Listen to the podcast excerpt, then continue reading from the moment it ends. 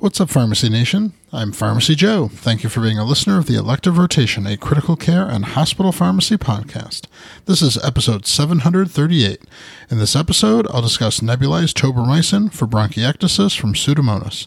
I have all the evidence supporting today's show linked up in the show notes at pharmacyjoe.com slash episode 738.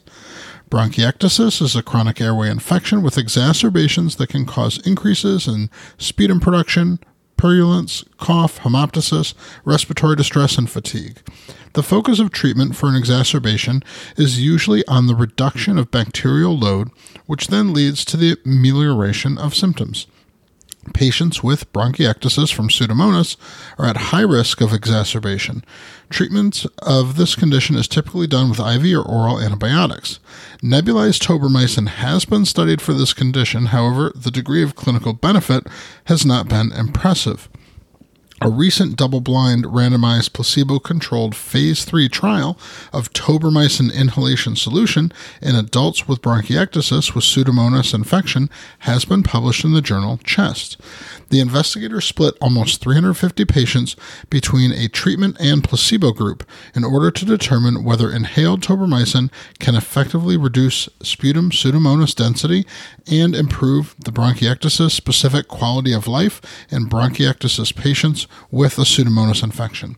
The treatment group received nebulized tobramycin 300 milligrams and 5 mLs twice daily, and the placebo group received normal saline 5 mLs twice daily, all via a vibrating mesh nebulizer.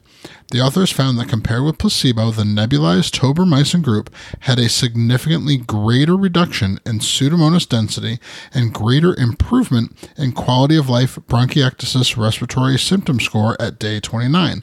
These findings held at day 85 as well.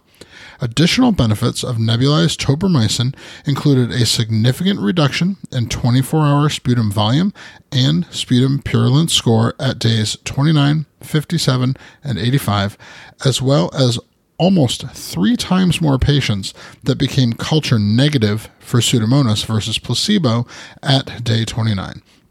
The incidence of adverse events and serious adverse events were comparable between the two groups, and based on these findings, the authors concluded that nebulized tobramycin is an effective treatment option and has an acceptable safety profile in bronchiectasis patients with Pseudomonas infection.